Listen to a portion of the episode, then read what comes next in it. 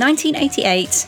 Predator was at the top of the UK film chart, although I was too young to watch it, so I was watching Bigfoot and the Hendersons. And twin brothers Luke and Matt Goss had just burst onto the music scene, bringing with them an army of female fans, which led to Mania sweeping the globe. I'm so excited to have one half of the duo joining me today from LA, along with the very chatty birds in his garden, to talk about his life after that thing he did. Please welcome Luke Goss. Luke, hello. Thank you so much for taking the time to speak with me today. How are you? Well, I'm happy. I wanted to speak to you. Remember, we there was this conversation I had with my press guy that said, "I'll, I'll do this, but I want to see the lady because I think." and so uh, the, the negotiation was that we could at least have a visual chat while we do this. So I appreciate you doing that. Thank you. No, I, I thank you for your time. Um, the first thing I'm curious to know is what time you went to bed last night, or if you've even been to bed yet, because you're a bit of a night owl, aren't you? I am a night owl. You're right. It's a great question. I went to bed at four-ish this morning. At 4 a.m. 4? 4 a.m., yeah. I got up about 8 o'clock, 8.15. Wow, so it's only like you're running on about four hours. I'm talking to this British lady, and I thought, I better not get up too late because I don't know, I what to talk about. I mean, I'm like literally one of those people. When I first wake up, I'm like a sleepy bear. That you know, I'm not grumpy or anything. I just love a little bit of quiet. I'm happy and I'm caring and I'm not grouchy. I just like, I'm, you know, especially with work, I, I need I need 20 minutes. I don't want to talk about business or emails or what I got to do and all that stuff. So. I mean, when I was younger, I used to be able to get by on like two or three hours worth of sleep but but now i need like at least seven hours or i need an afternoon nap. So you're doing well. If you if you can run on four. I've named my naps. I've I, when i when they hit you know every maybe a couple of times a week that 20 minute recharge the siesta i call it an old man nap now. I'm thinking look come on let's take take the mickey out of myself today. So when they actually start saying in about 10 or 20 years i'm used to it. But i think naps rock. It's the way i get through the day you know sometimes do you have multiple naps during the day then? No, I mean if I'm working and I've got there's a 20 minute window that people say, "Do you want to eat some food?" I'm like, I'm going to sleep in those 20 minutes, and I can eat later because I know I'm going to get so much more out of it. So yeah, if I've got like for example on a promo schedule and we're bombing around different studios and aircraft and whatever's going on, I, will I'll nap where I can to keep keep going in a fresh way. That's I'm rubbish at sleeping at night there, really. okay, let's get down to business and enter the nostalgia zone.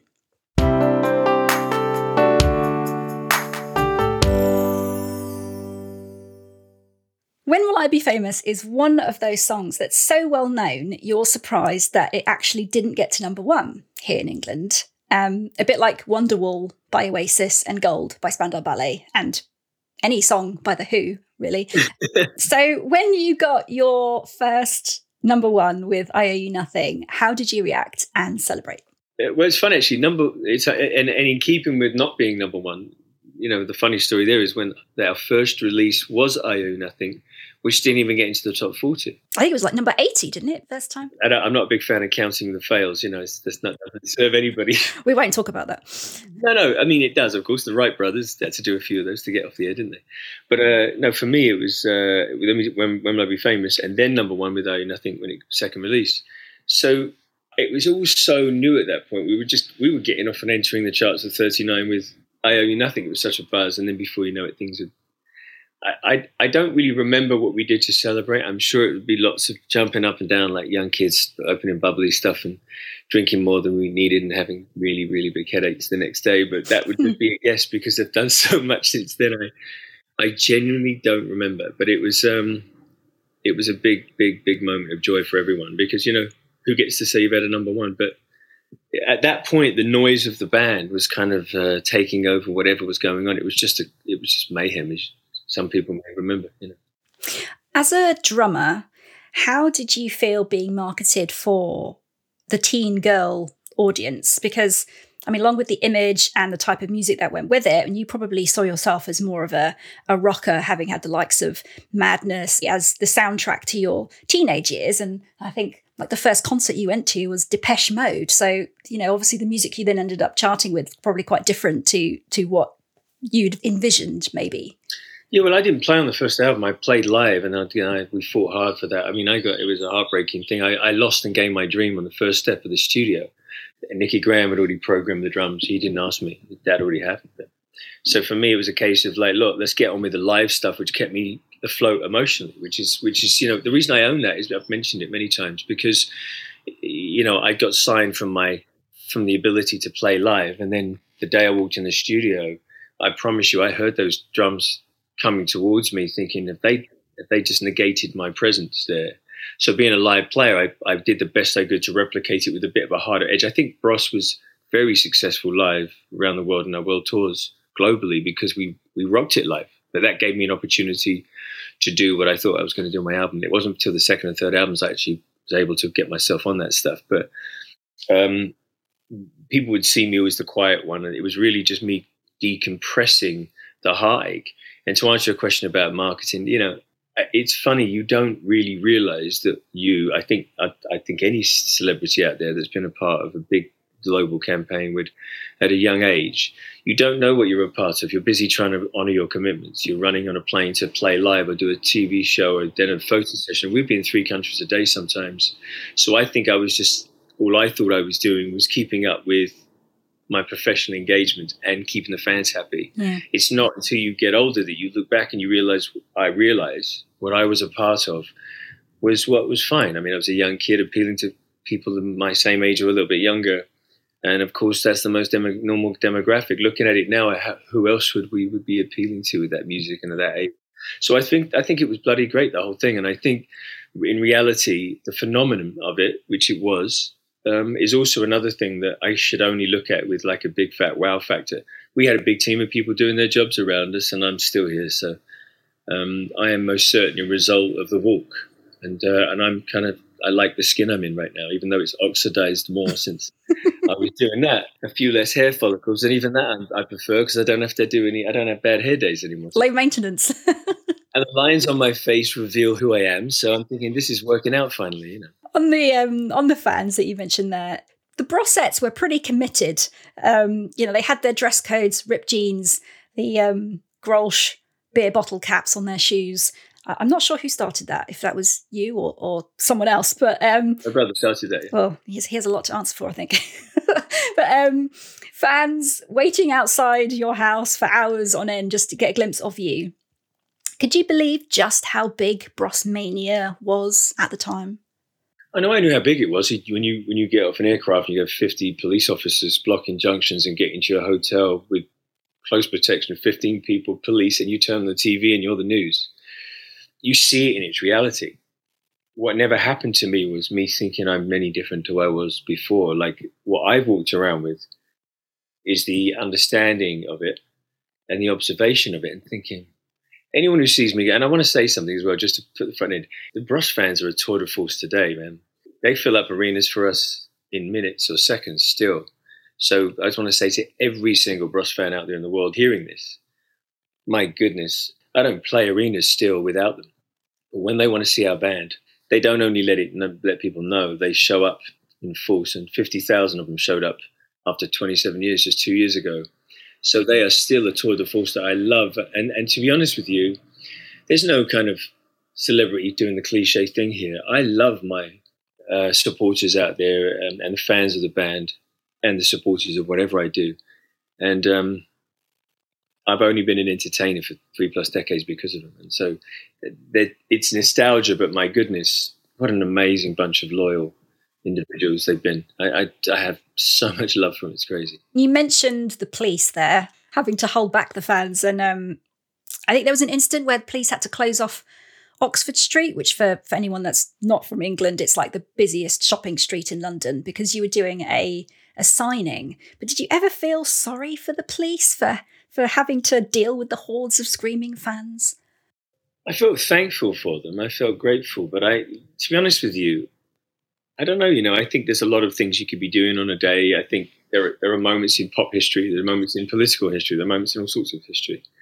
If there's a bit of mayhem sometimes and no one's really getting hurt and it's all a bit fun and silly and this is what is all this about kind of energy and one gets to be a part of it, then anyone who's shaking their head getting pissed off is probably got to take a minute and you know get on their knees and say a prayer and say thanks a lot. You know, I could have been a worse day, but uh, you know I appreciate them. They kept us safe, but really you know, there was just a lot of noise. It was, it was, you know, it's gratitude what I felt for them. I hope, you know, I didn't feel that they were in harm's way. I didn't feel that anyone was going. They were being really supportive to us, but and I didn't feel bad for them. How do you deal with screaming hysterical girls? You know, if you're doing a meet and greet and somebody's coming to you with like tears streaming down their face, and they're like, "Oh my god, oh my god," like barely verbalized sentences. I mean, is that awkward? How do you? What do you do with that? No, I don't. For me, no. I think it's a moment of collective anticipation. I think it's a moment of collective love. I think it's a moment of collective um, beauty in all different forms and intensity that has suddenly has a bottleneck moment. And I'm with non non boastfulness, non ego, nothing. Just just the truth of it. I happen to be like many other celebrities or individuals that generate that moment of anticipation. I happen to be the bottleneck, you know, and it's my responsibility to see and i have emotion in my throat because i'm imagining an individual that i've seen many many many many times and i just see someone that i fall in love with immediately and want to say right for the time we'll have together it's probably going to be longer than than, I, than everyone's been allotted and being in a position where i can say like this machine stops right now until i tell otherwise because this individual's in need of some love. And so a big fat hug sincerely and love and, and i think when you connect eyes to people in that position you give them because what's wanting to they want to tell you for example maybe their mother died they heard a song you it just got them through that day and there's there's a cacophony within them wanting to come out. And it, there's not enough time space energy or or uh, a way to walk through their emotion to enable them to do it. So calming down and normally and i have emotion because i see people calm and it's just a moment of love. There's no ego there. It's the responsibility I feel I have is to bring them a place of peace and love and, and absolutely, hopefully, God, dear God, no disappointment in that anticipation as I can. But as a as a 19, 20 year old at the time, same story. How did you deal or process that kind of sudden attention? Um, within, um, you'd have to, not you. One would have to have a little gaze upon the boy I was because for whatever reason, a character was put in me in within me of observation. I was a, a boy then gathering uh, intellect, learning, experience, vocabulary, and all the other things that go along with wisdom and age and all the old crispy things we become. But I, uh, I've always been an observer, and I, I've always looked at it slightly outside to think, "Wow, this is, this is bloody cool, man." But like I go out on stage now, it's kind of like, hey guys, you know, this this is all I've got. I can't. I'm going to go play some jams on the drums, or I'm going to sing, or whatever I do. And acting gives me a great way to hide behind a camera. I've only got the premieres to deal with, and but otherwise, I'm quite a private person. Painting is entirely an isolated event, as is writing. So I found a resting place that suits my temperament. But never have I felt and found myself in an inflation of ego or self worth because of noise. I've just thought, well, I don't know why me, and I I believe I should probably deal with this as gratefully and as graciously as I can. I've never felt famous. I know I am, but I've never had that kind of weird thing in me that turns me into a, hopefully a pain in the bum. But um, I do know my responsibilities, and I know where I sit in all my professions. But if you sit me within a room, we're not talking about my work. We're talking about life, and you know, is, are, are you chill? Are you enjoying it? Is there anything you need?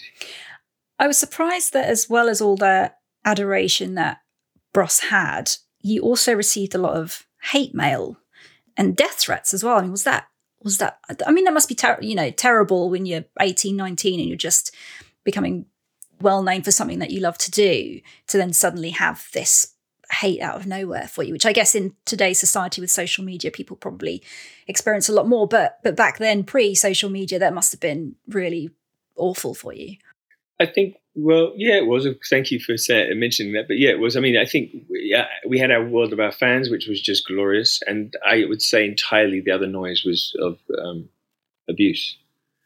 Um, and abuse was the word I, you know, it was just abuse. That's why I left. That's why I left the UK. I could, I just reached the limit, as we all should, and we can, and we can, we can get on a plane and leave, which I did. That's changed since then, thankfully. But um, yeah, I remember the first my first introduction to a death threat was when I was in an airport, and the the director of it was actually in Sydney, I think it was, or somewhere in Australia, I think it was. It said came straight up to Matt and I, and our tour manager, once he'd already spilt the information, they, we, we had to redirect an entire commercial airline and fly all baggage separately. It was you're sitting on a plane thinking, same. I was in Mexico once. Same situation. I had a four federal police cars bring me back to a two-hour drive to my hotel because there was an understanding that there'd been something arranged. You know, blah blah blah. You know, and so you have a two-hour moment sitting in the car. This was recently, and you you have two hours to feel like you know. Well, I guess I hope I make it home safely. But I, how recently? Recently, are we talking? Uh, two and a half, three years ago. Really? Wow. You know, and my friends in the car are like, they're like, oh, this is fun with all the lights and stuff. And I'm sitting in the front. I say, it's all about perspective, I guess. And I laughed, but I was thinking inside, well, I guess I hope, I hope it all works out. But I have such faith. I think the best scenario is one thing, and the worst is that I look at it in patience and calmness. And through my life, I've just looked at, I look at things that way. You have to, doesn't mean you don't bypass the emotion and the agony of it, but I just, there are people that depend on me. And, um, there's examples to be given and also great learning to be had through all sorts of moments. And that moment in the airport, you realize that, oh, I, I guess there are, there are people that have extreme feelings, but it, you, the best thing is to take it not so personally because it's if you reverse engineer it to their agony, then there's something going on they need help with, you know. So I, I just that person now. That's the way I see things. Gosh, it still just must be really scary to have to deal with, though. Let's talk about something a little bit more cheery. So your first tour started out in Sheffield City Hall. Oh, did it? All right. and a year later, you became the youngest band to headline Wembley Stadium. So what what was that like as a 19 year old playing on that kind of stage? Do you know the funny thing about Wembley Stadium that I remember really clearly, other than the gig, which I'll get to, but it sounds silly, but I hitting that bass drum to it when the when it wasn't full and the, when the stadium was empty, and going boom boom and you're going, boom, going around the, the stadium. I say the word stadium now, like what?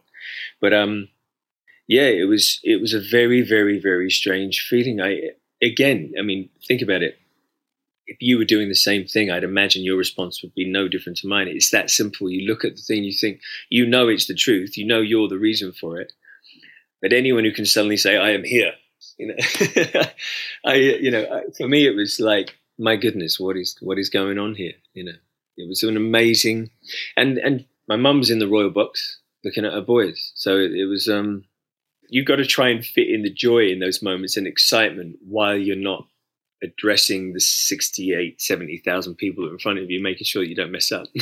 I mean that must be so scary. I would not do that. You've got to enjoy it and get on with it at the same time. I get nervous singing karaoke in front of like five people.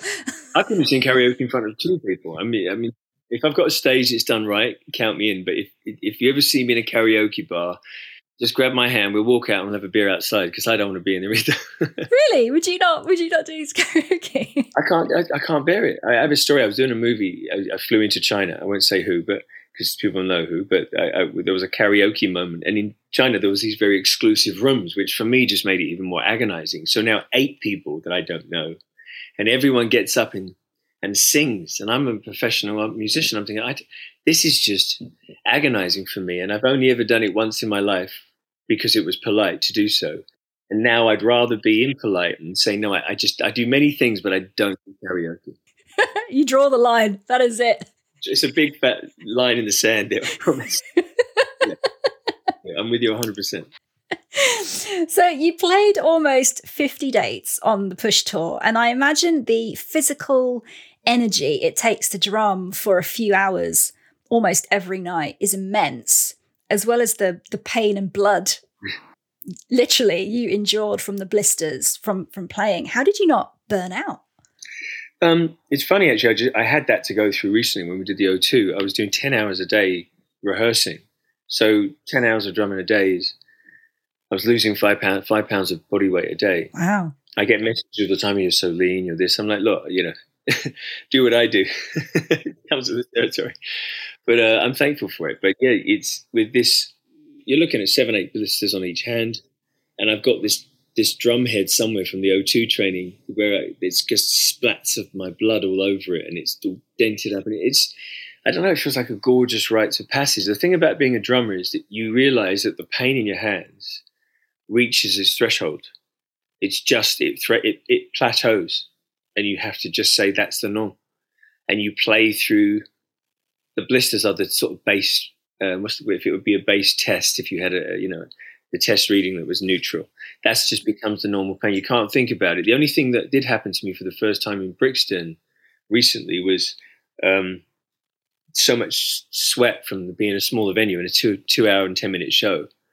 I started cramping on my forearms. So my dear best mate and slash executive ran on with a teaspoon of salt, and I put half a teaspoon of salt in my mouth and swigged water, and we got through it. But I had to dra- I had to drum through a good couple of minutes of my hands just not wanting to move an inch. But it was wow. Drummers are lunatics. That's why I love hanging out with drummers, man. are you um are you kind of like slathering on the tiger balm and stuff to keep yourself lubricated and your hands smooth and stuff oh, while you're playing. Tiger balm, I think, would send me over the edge. Can you imagine that on the distance? I, one of the things I do is you get an ice bucket in if you get off stage for a second, just quickly, not not water but ice, because uh, water you don't need, but loads of salt. So just stick it in there for a minute. Does that not sting? Like open wounds, salt? No, but counters. Well, no, if you've got to do a show the next night, though, you want to get as much salt in there as you can and then you do it. You dry your hands, dry your hands off, and then I used to in the bros days. I don't do that now because obviously I'm I'm a bit of a tougher lad, but I would used to wear uh, these gloves on my hands because the four shows or so a week would just rip my hands to shreds. So I end up wearing. Uh, I don't wear gloves anymore, but um, yeah, you, blisters are part of the territory. If you if you haven't got blisters and you're drumming, you're not doing it right. you know, get a blister or two, mate, please. Because when we drink a pint and I see your lovely soft hands, I'm like, are you sure you're a drummer? Come on, dude. Do you think you would have had equally great musical success if you'd stuck with your original band name of Gloss instead of Bros? Um, I'm not sure. I, I, let me let me answer it this way. I'm really glad we went with the name we did. it worked out, didn't it? um, people always ask what advice you would give your younger self if you were to meet. But if you were to meet a 19 year old Luke today, what advice do you think he would give you now? Remember you're your mother's son. That's it. Why, why do you think he would say that? I don't know. I guess I'm putting words in his mouth. I don't even know if he would. He was so confused and tired and noisy strangers around him. But I think in reality, I hoped, I think when I look at him in my mind's eye, I see a closeness to my mother and my grandfather who were just such normal humans, such beautiful humans, non complaining, guiding. My grandfather was a healer through faith. Um, and my mother was this, you know, really well spoken, beautifully raised Southeast London girl that sounded otherwise. But um, when I think of him, I don't know. I don't know if he would have so much to say. I think he'd have more to give me by standing there without saying anything. So I think he would teach me by being there, as he is in my mind's eye by your question, which is great. Thank you. Okay, it is time to move out of the nostalgia zone and into what I like to call the lattered zone, otherwise known as life after that thing I did.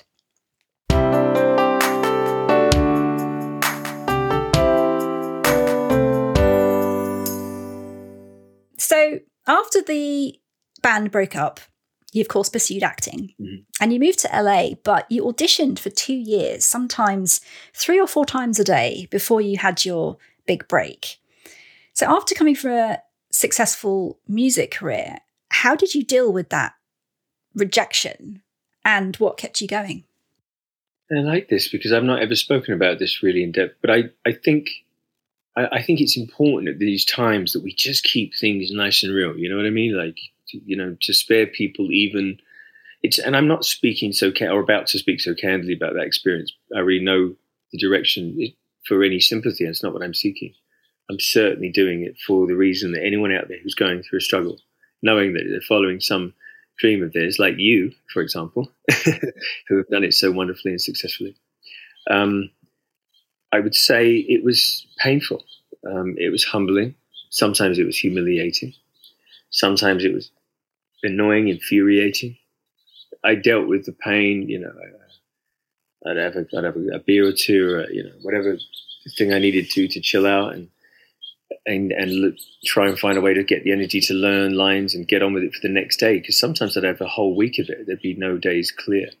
But I knew that that memory of I, I gathered some funds from doing theatre, and I'd said to my now my beautiful friend for life and soul friend, but now ex-wife Shirley, I'd said to her, you know, I, am on the world, I'm on the wooden stage every night in the West End of London, and the Academy Awards were on. I spent my life internationally working in every country in the world. And I said, but I'm really not on the world stage anymore, am I?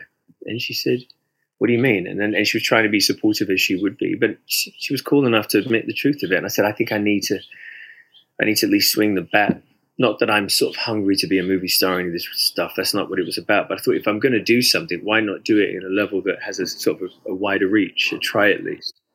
So I allocated some money, left money in the UK to keep Shirley and Carly safe, and then I went with some cash to the, to, to the States by myself for, for four years, to be honest, and just and carved out through yeah, very many many lonely nights. It, it's soul destroying experience in some ways because the way they treat I have to say this I'm not afraid I don't need their work. Um, the way the casting system works here in California is um, it's inhuman. It's disgraceful. So I'm I I work with people that have this ability to count my 80 movies and the awards that I've been blessed to receive not in arrogance in any way but as much of a surprise to me as the other nominees but um I now walk with an insistence that my effort is counted as you do, as we spoke before, you, you do with yours. But you get through these things. And then before you know it, you, you hear this crack of the ball on the bat and you look and you don't need to do anything because you just hit a home run. So a number one movie shows up and whatever that effort someone has out there right now, like you're doing, I told you, I do do believe, Genevieve, you're going to end up on, a, on something that will be a big fat voice somewhere. And rightfully so, you put your time in and you threw the dice, didn't you? Uh, and and that's all I did. And I'm sure. Can I ask you a personal question as you're asking me? Then, but sure. did you shed any tears along the way on your own? Yes, um, I've had a few wobbles doing this where I've thought, why is it worth it? You know, I'm I don't get paid to do it. I'm not making any money from it, and and it was the thing where I was thinking, I'm spending so much time and energy doing this. And I felt like my husband was, I'm locked away in this room in the study here. My husband was downstairs and he was saying that he was never seeing me because even though I was upstairs, he was never seeing me and I was spending so much time doing this. And I, I, uh, one day I just like burst into tears. I was thinking, you know, is this worth it? Is I don't want to keep, although I love doing this, I don't want to do it at the expense of my marriage. I, you know, I he's more important to me than doing this. I love doing this, but if it, why should I continue doing this, banging my head against brick wall, struggling to book guests? You know, surely at some point I must cut my losses and, and figure out, you know, look, I gave it a good run, but if it's not going to work, don't make a fool of yourself. And and I had another, so I had that wobble kind of like in September last year. And then I had another wobble in January doing this second series where it, I just had a period of I just couldn't book any guests. And no guests means no podcast, you know.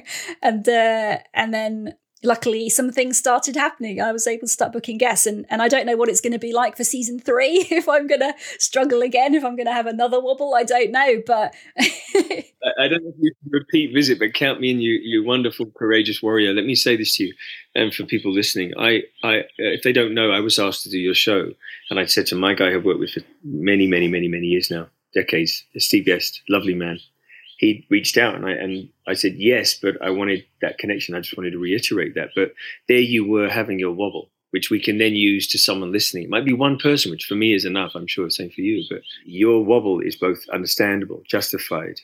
Um, I haven't made a movie since the pandemic. I lost my vocation entirely. Haven't done I've done everything from my home like you.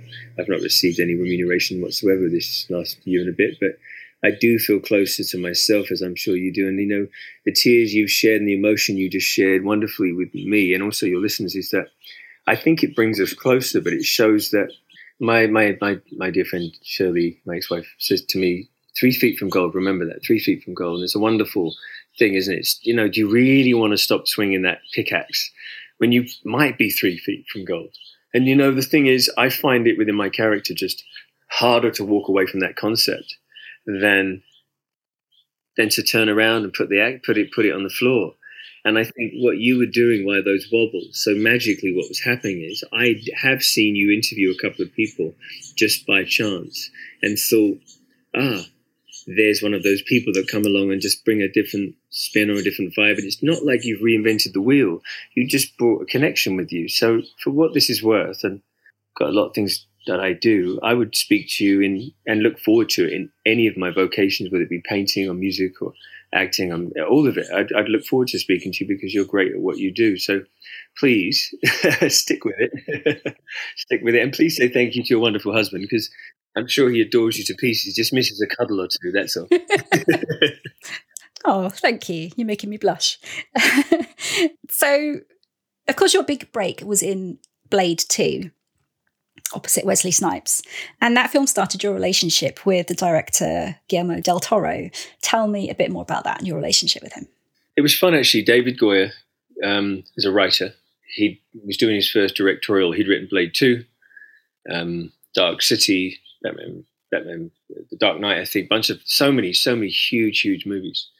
And he was doing his directorial debut, and they were looking for this Latin, um, South American ideally, or even Mexican character to play this role. And thankfully, one of my team had submitted, "What about a Cockney?" And they said, "Would you would you work at it?" And I said, "Sure." So anyway, I went into it, did the audition. David Goyer, a bunch of great people. Got in the car, get a call from my agent, say, "What did you do? What did you do in the room?" And I, and I went, "Dude, what are you talking about?" It's my agent. He said, "You booked the part. They've already offered it to you." I've been in the car ten minutes turned out that David Goyer and Guillermo were looking for their lead villain for some time, and and um, he had said, from what I've been told, and obviously he's paraphrasing, but he said, I think we may have found our bad guy. And uh, the next day, that night, I was sent the script of Blade Two. I was asked to read it. I went into the meeting. Lovely casting director and Guillermo. Guillermo said, "Do you mind if we just sit on our own?" And I was like, "Hold on." Director and me in a room on our own. An hour later, towards the end of the call, at the end of the meeting, he said, there's a lot of moving parts to this, and uh, I didn't have a name in film at all at that point, so that's all they're caring about. But they were like, I think, I think we may have found our solution here. But leave it with me, and I waited ten weeks to get a yes on that role. But and then when Hellboy came along, I got a phone call. He'd sent me a script. He was like, "Hey," and he, Guillermo del Toro's two favorite expletives, MF, you know, how he said.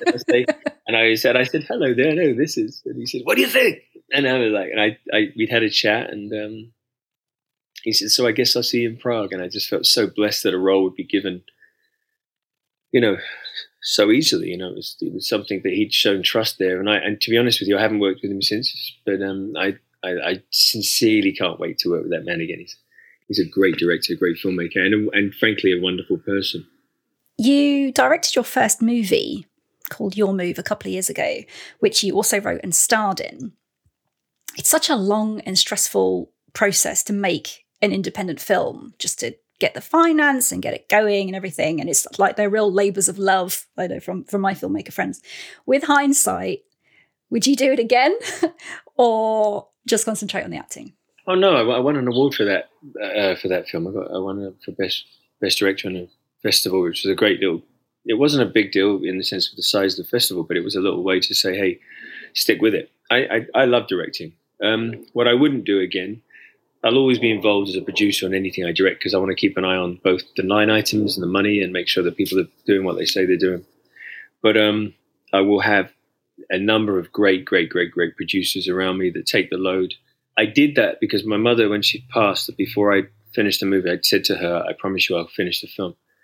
And um, I dedicated the movie. At the end, I had an animated butterfly created for her and her name put within the end of the movie to say, you know, just in loving memory of Carol. So and there's this little white butterfly flies away.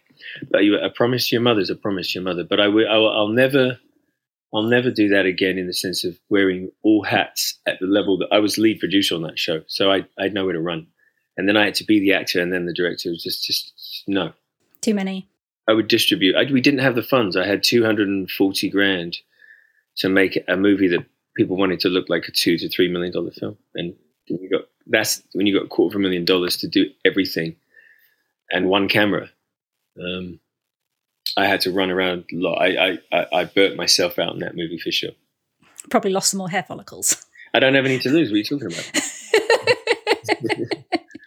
They're growing. In, I've got hair in places I don't need it nowadays. Isn't that how what what uh, I hear aging is like for men? You lose it on the top, and then you like sprout it elsewhere let me tell you, if you saw me in my in my glorious state in which I arrived on this planet, I make great effort for none of that to be true. I, I, take care of myself the best I can. I think you know what I think presentation is extremely important as a British man. so no, I fight. I'm. An, it's like you know, it, it, I do think maybe the battle becomes a more of an, an avid pursuit as we get older. But you know, doesn't mean we can't win the fight at the end of the day. Let's talk about what's been keeping you busy over the past year, which is your artwork. Mm. Um, and this weekend just gone, you held an exhibition for your collection. Yes. Called Love and Faith. Uh, but what I find really interesting is that it's the first art collection released as NFTs. And NFTs are still quite a a new concept for, for most people, if you like. Um, can you explain explain a little bit about what they are and why you decided to be an early adopter? Well, I'll talk about it briefly because I'm still new in the game. I've, done the research, obviously, that's needed to get this thing going. One of the things that's different, a non fungible um, token, is like, for example, the fungible element is like something that exists in its whatever state, whether it be a, you know, a statue of you or me or a coin. It's the same value within its weight and its stock value, whatever. Fungible. And non fungible is a virtual currency that's normally so far been associated with digital formats. So there's ownership without copyright infringement, which is a really interesting thing. Certainly, somebody who, as an artist, normally where we get stung is on the copyright. But what I wanted to do was to bring something that I think gives a new start. Now, one of the things, for example, people address with that currency is that it's economically, sorry, energetically quite high to generate the ledgers of these coins. But alongside a car manufacturer or the, or the others, it's just a, um, it's a bit of a witch hunt. It's, and it's something that can be fixed once this pioneering thing has a chance to thrive, which we're addressing. But what I'm doing is I'm doing, I'm getting my art, 17 pieces, 18, one of the light, which is a depiction of Jesus in light, not being produced in any other form but the original. But we're getting the entire collection. So each painting is being brought to a serigraph, which is a, a super, super complex process. It's not a lithograph. It's it's not a screen print it's layers and layers and layers, and, and frankly, three months per painting to bring one serigraph to life. And then we do a run of 333 on Earth. So they become this museum grade. The guy that does my serigraphs does uh, Bob Dylan and uh, Dr. Seuss and lots of other known artists around the, around the world, but at, at a great level, museum grade printing on museum paper that's extremely hard to get. So then that in itself, because of my contribution to in, in the arts for the last 30 years, has a value then they say they can be collectively owned as a tangible object. And then bridging that gap between virtual to real. So then there's, you know, I think 5,661 serigraphs that are physical objects being now pulled, bridging that gap from virtual. So there's a tangible object and a stock which gives an actual value to something. It's no longer virtual. So it is the pioneering stages and it's exciting. And there's, I've got a lot of team of people educating me about it on the move and um, thankfully those people are full of integrity and, and my art has found its way alongside the uh, um, the consultancy of Christie's and my partners it's been given a value that, that, will bring I guess some great philanthropic power to the art so I'm excited yeah it's 400 some 400 million dollars I think the collection's been valued at which is just it's like a mind blowing amount of money. Secondary value, yeah. Not the that's not that doesn't include the originals. That's that's the secondary art, the ser- serigraphy, which is five thousand per, and each one is tokenized and can be bought whether it be individually or collectively. But that's a stock, and if if art doesn't go down in price, and, and I don't mean this in a macabre or morbid way, but when I'm no longer here, the art doesn't go down in value. So it's a stock that becomes accessible. Say, well, where do you put it? And, and if, if it's within art, that I've asked that make sure that if it's communally owned, it's put in places that can be communally viewed. So then the stock is then tangible in its message. It brings philanthropic power through finance, which is, you know, listen, how many houses do I need? I want to use that money for good for good reason. But um, it means art and an exhibition of love and faith gener- generates a powerhouse philanthropically. Yeah, I get to pay my gas bill, but a lot of people will find a civilian making great effort myself and my wonderful team in great support, including UN ambassadors and people with no names mentioned, gathering to bring this philanthropic idea that has been funded by an exhibition of love and faith that I didn't even know I could do. So, yeah, I'm I'm surprised by the numbers and thankful, but my mind is heading more towards. I haven't thought about what you know what a pair of shoes I buy myself. I'm looking at what what that could possibly generate, where it might be needed in these times where people are finding it so hard to get off, get ideas off the ground. I'd love to be a quiet. It's not going to be that quiet, but I, obviously because I won't. But it won't be seeking attention. It will be like, look, what? Where can we bring some solutions? Not just sort of patches. Like, where can we help? So uh, I, my plan is to keep painting and keep raising and and uh, if that's a blessing that I have in my life, then my goodness, I should, I'll be on my knees daily praying with gratitude for sure. Mm. So the money raised from the art sale is is going to go where have you decided the places that you're going to donate it to? No, it's my it will be mine, but it, it, it it's what will be created is our engines that I think will survive me, and uh, philanthropic with great business minds that I preserve. Hopefully, please God, little engines of money that that generate a stream that that don't run out, that bring beautiful philanthropic change.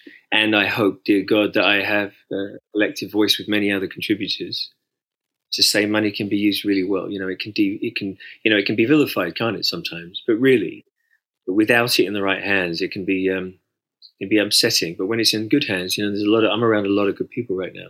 I promise it won't be. Uh, you won't see me cruising down um, Oxford Street in my Lambo. I've been following the evolution of your art on Instagram, and I think it started early last March when you kind of did small sketches, and then by the end of the month, you were on giant canvases. But your first piece, The Light, which you mentioned before, you mixed ground frankincense and myrrh into the paint and used 24 karat gold leaf in the crown of the picture. And I noticed there's a lot of gold in your artwork as well, but but that's more than just the hobbyist picking up some paintbrushes and having a go, isn't it? Well, don't forget those layers of 150 layers of gold leaf and five week journey of learning.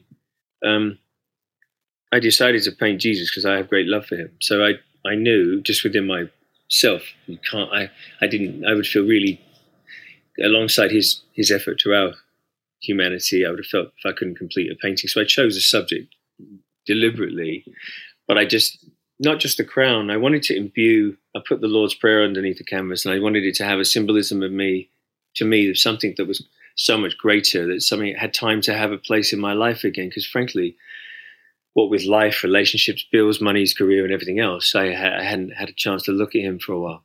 So I painted him in a depiction of light within my mind's eye when I meditate. So I just what it was, it was the pursuit to feel like I'd found that resting image that matched, I guess, my crazy third eye during meditation. And I, I could see it. I just didn't know how to bring it to fruition. It's like learning a drum rhythm that you just can't do at first. And a week later, you think, oh my God, I never thought it would feel this easy. But I, five weeks and tears and craziness, you know, just, just, I'd made a deal with him and myself so I didn't give up. So 18 hours into a day sometimes feeling that you hadn't made a step forward or one I hadn't made a step forward. And in the end of it, I not only learned how to have a little idea about how brushes moved and paint, but I also utterly fell in love with it. And, and, and 22 pieces later in one year, I, have only just decided now to stop because I, I want to dedicate to fitness and to get myself back in there for a minute. But it was a spiritual outpouring. It was a glorious, glorious, it's been a glorious, glorious um, experience and realization, if I'm honest. Because I was going to say, you, you were painting so frequently. I was surprised you had any wall hanging space left in your house because I'd see you were like, you put another one on the wall. And like, has how many walls does he have? Um, but now that you've lived with them for so long and they're such intensely personal creations tied to your faith, yeah. are you going to be sad to say goodbye to them after they've sold?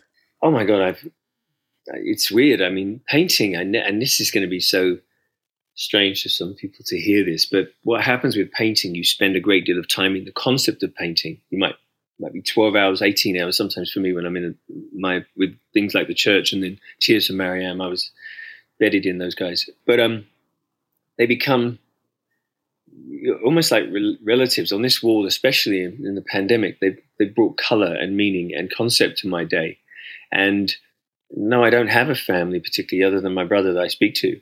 In, in, so my, my colleagues are my friends and, and my art are my companions. So of course, but I will be sure that if they leave my hands, we've got serigraphs of every single painting being produced slowly over the next year, which which is a lot of work. But if I relieve myself of one of the real ones, the originals, then um, I want to make sure the man or woman that has that has a heart that can receive it, not just the wallet that can have it. And I don't mean that in a grandiose way. I just I think they sh- art should be should be treated with gentle hands, no matter what its origin, especially if it represents love and faith. But again, if they're not needed, what I would like to do is to say maybe there's chances to donate here and there within a purchase price, and the entire amount can just go somewhere amazing, and it can be hung where people can see. But there's a lot of philanthropic people that love art that actually love the idea of people seeing art. And it's those people that have been speaking to me saying, look, we, we can find all sorts of fun homes for these paintings uh, and the messages that sit within them. And I, I still don't know. I'm still learning how to paint. So I'm just going along for this glorious ride, if I'm honest with you. You've spent 20 years establishing yourself as an actor. Yeah. Do you have any conflicting feelings about establishing yourself as an artist now? Because people like to pigeonhole mm-hmm. others and have trouble seeing people in new ways when they're so used to seeing them in a certain way, which you must have felt transitioning from music to acting in the first place.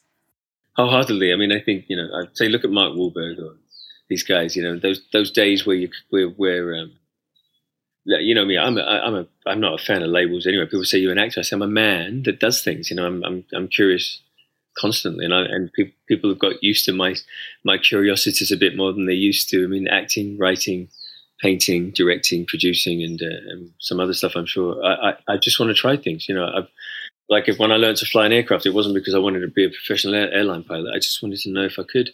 You can fly an aircraft. Yeah, and scuba diving and how big? How big of an aircraft are we talking? The smallest one they make in the world. you know, the one you learn in. I learned in a Piper Warrior, but um, a four seater. But um, it's it's you know what it is. It's I, I'm a big advocate of saying, please, guys, be curious. And I, I, you know, here I am, we're discussing art, for example, and, and, what it's bringing to my life. I would have insisted, I would have told you, I can't even draw a stick figure. Now, not, am I, not only am I not limiting myself there within my own language, but I'm then probably leading myself to not do it because I've already told you and everyone I can only, I couldn't draw a stick figure. But as soon as I tried, I was like, oh my, I, I've, I've been dying to do this. I just taught myself out of it. And I just wonder how many gifts sit within so many millions of people and i just i just want to share that concept so that i can look around at lots and lots and lots and lots of success stories and just keep raising glasses for people because those success stories we need to look remember there used to be a time don't you think where pioneering things or success stories were the wright brothers when nobody was throwing eggs at the wright brothers everybody was hoping they would get off the ground every unintended. And I think we must reach a point when we see somebody, and I look at somebody and make, oh my God, they made $5 billion. And so I'm like, oh my God, and they did it with that, and they're still doing nice things. And I'm going to jump up and down and get a bottle of something for them, and even if they don't know me, and say bravo, because I think that's probably how we're going to get through this, you know. Going back to the music, of course, you reunited with Matt for a 30th anniversary Bros concert a couple of years ago, which we mentioned in the first half at the O2 and it was all documented in When the Screaming Stops. Were you ever concerned about showing the warts and all relationship between you both? I'll be honest with you, as a filmmaker, with certainly within the concept and the categorization of a documentary, I think anything other than truth is misleading. So, if you one walks into a documentary, intentionally you walk in. I certainly speak for myself. I can't do more than that, but I, I, I had every intention of walking in there as myself, knowing full well that that would be my responsibility as the documented person. You touchingly spoke about your mum yeah. in the film, and and when I was younger, I used to fight with my brother all the time. used to fight like cat and dog. He's four years older than me, and my parents used to say to us all the time, "You're going to have to get along because when we're gone, you're only going to have each other." Mm. Since you lost your mum, are you more aware of that kind of sentiment?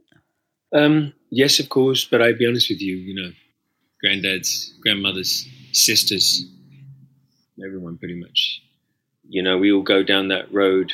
I think one of the reasons I like, say, I, am not a Buddhist, but I get great comfort from Buddha and the practices of and the wisdom of. But I think accepting our, our, our mortality is not a morbid thing. It's a transition.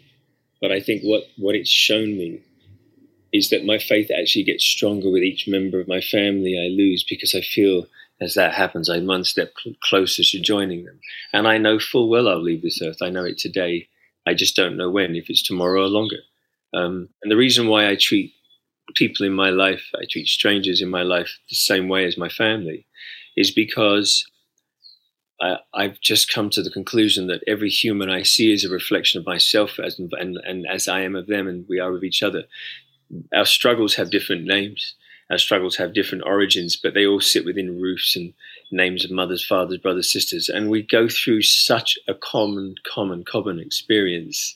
And, and I think we've lost, we've forgotten that. And I, and for me, um, losing my loved ones just gives me more reason to give more precious intention to the present without. And the quickest way you can aggravate anyone could aggravate me is to tell me otherwise on that because it's been funded by the loss of those I love, and to say our free will is there to be used to trip with or to build with. It's up to us. But um, yeah, I've learned greatly from the loss of those that I loved, and I continue to every morning. They're not here. I got up this morning with some good news, and and not in a bad way, but I like anyone. Sometimes you don't have people to phone about that good news, and um, at those moments, you sit and you gaze and you ponder and you recover. Right? I had that before I spoke to you today, but I'm not sharing because it's something I don't know how to get through. I'm just reminding someone out there right now you know, there's two of us, or maybe even more, and it's a healthy thing to do. I think. I think we should is keep, you know, and, and every subject I have a chance to sort of unite us, I'm going to do it because I'm old enough and crispy enough to do that these days. What about the loneliness? I don't feel lonely anymore as much as I'm aware of my aloneness sometimes, and that brings, uh, you know, I I'm a melancholy person because not because I'm sad. I'm a very happy person and joy filled. Anyone who knows me, I'm always kind of smiling in my eyes because I'm just thankful but I'm also extremely melancholy within contemplation, especially if what I'm contemplating, like, say, for example, right now, Israel, the, the, the region of that part of the world, conflict all over the world are going on right now, the ones that don't seem worthy enough of coverage, but they're happening, sit deeper with me at the moment because I feel they're so contradictory to what we need, and it, it hurts. But, um, you know, consciousness is needed, and I'm an advocate of that right now. It isn't about, I don't have a new record out. I don't have a new movie out. I'm just alive and I'm just we're talking, aren't we? We're just contributors in our own way. So then, uh, talking about new music, you've hinted before that there could be another Bros documentary, as well as a new album and possibly a tour. Obviously, we've had a pandemic, so any of those sorts of plans may have been put on hold. But is that still happening? If, if given the opportunity to do so, Bros would absolutely 100% without doubt be playing lots of shows live where whoever wants to see us and where, wherever they want to see us, whether that's one or more, but we'll be doing a gig. I know, I, I know Matt and I have spoken. We'd love to do something outdoors so we can all just, uh, you know, get a big, large space. And if we have to adhere to restrictions, I think it's going to come a point where we have to fight for, like, all right, we get it. So, do you want 30 feet between each person? Then you got it. We'll give you 40 but if I've got over a thousand people in a field instead of thirty thousand, then I'll I'll find a way to have them in there. Um, so we don't deny each other both the oxygen, literally, that we need, and also the the uplift of seeing each other happy, even if it's in a profound distance. I don't care if that's how it happens, and that's what we'll do. If we're given, yes, you can do it as long as you do this, then I guess it's going to be. Um, it won't be about profit; it'll be about the event itself, and I promise you that will happen like a Hyde Park or a Knebworth House type concert. Again, wherever they have us, like-minded people that love the idea of community coming together just to watch some lights. And I want fireworks, I want lights, I want celebration, I want I want people eating stuff and throwing it at the distance. You know, just having fun. I, I, you know, there has to be some peace and love in the room again. You know, and also some color, uh, some some bangs and some whistles and some fun that are not associated with sadness. And, and as an entertainer, I can't tell you, it's like a fire underneath me. I really just want to bring, you know, there are people beautifully finding cures out there, right? There are people building architectural, um, you know, monuments to things. But I'm I'm in the arts. I think people need music, color, sound, is, is stimulus, and and things that give them hope. And and it's not like you say, what's the cure of that? I say, okay, let's have ten years without it and 10 years with and see if there's statistically any change in people's morale. And I think I know really mm. know the answer to that. I don't need a scientist. Well, the, I mean, the arts has been instrumental in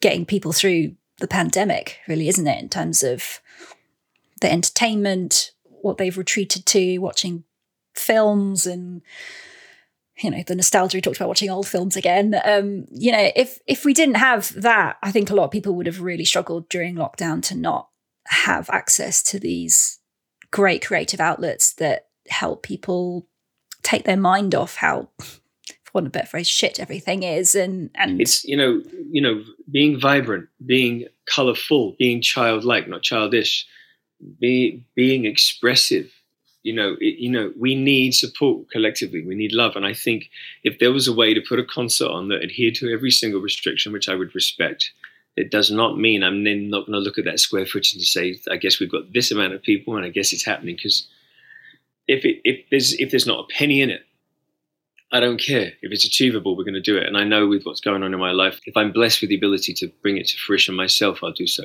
and can we expect new music at this concert that might happen listen, if, if if it's about putting the show on and getting it happening, then who knows? I don't care. I think I think the gig, you know, we got 13 hit records. It's not nothing wrong with playing a few of those. Um, but I've, I've been seeing you on instagram you've been posting new music almost every sunday I'm trying to write a song a week for people.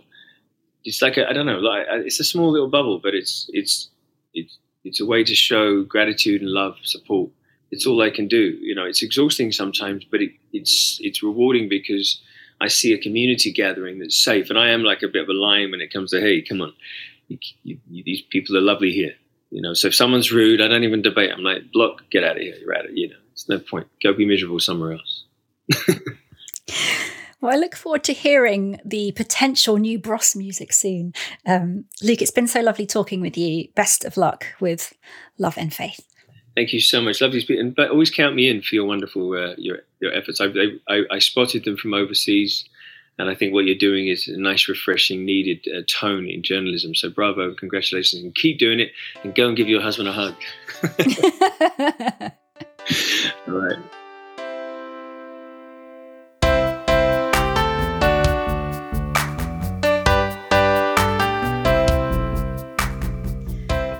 Massive thanks again to Luke for being so generous with his time talking with me. You can find out more about his artwork at lukegossart.com. So that's it, the last episode of season two. I'd like to thank all my guests from this series. They get dozens of interview requests every day, so I'm so honoured they choose my little podcast to share their stories. And thank you too for listening this past year has been a roller coaster of emotions. As I mentioned to Luke, there have been tears along the way making this show. Booking guests is so difficult, and not going to lie, the constant rejection is pretty hard sometimes. But the podcast is now listened to in more than 100 countries, and I've been number one in the Apple charts in quite a few of them, including my own. So it's something I'm extremely proud of, and thank you so much for sticking it out with me.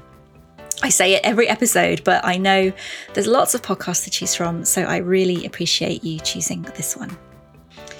I don't really talk about it, but as I also said to Luke, I don't make any money from this podcast. I don't have sponsorship and I don't have any advertising, and it costs me money to make it. So if you've enjoyed just one episode over the past year, it would be amazing if you could please support the show just visit celebritycatchup.com slash support where you can donate the cost of coffee or whatever you'd like, which will help pay the running costs. If you can't afford to donate, I know times are tough, just don't keep the podcast to yourself. It would really help me out if you could share it with a friend or on social media so that others can discover and enjoy it too. Hit that follow button, leave a nice review, all that stuff massively helps too. I'm going to take a little break, but I'll be back in late summer with a third series and more guests, hopefully, talking about their life after that thing they did and giving you a fortnightly dose of 80s, 90s, and noughties nostalgia. Until next time, wherever in the world you are, thanks for listening.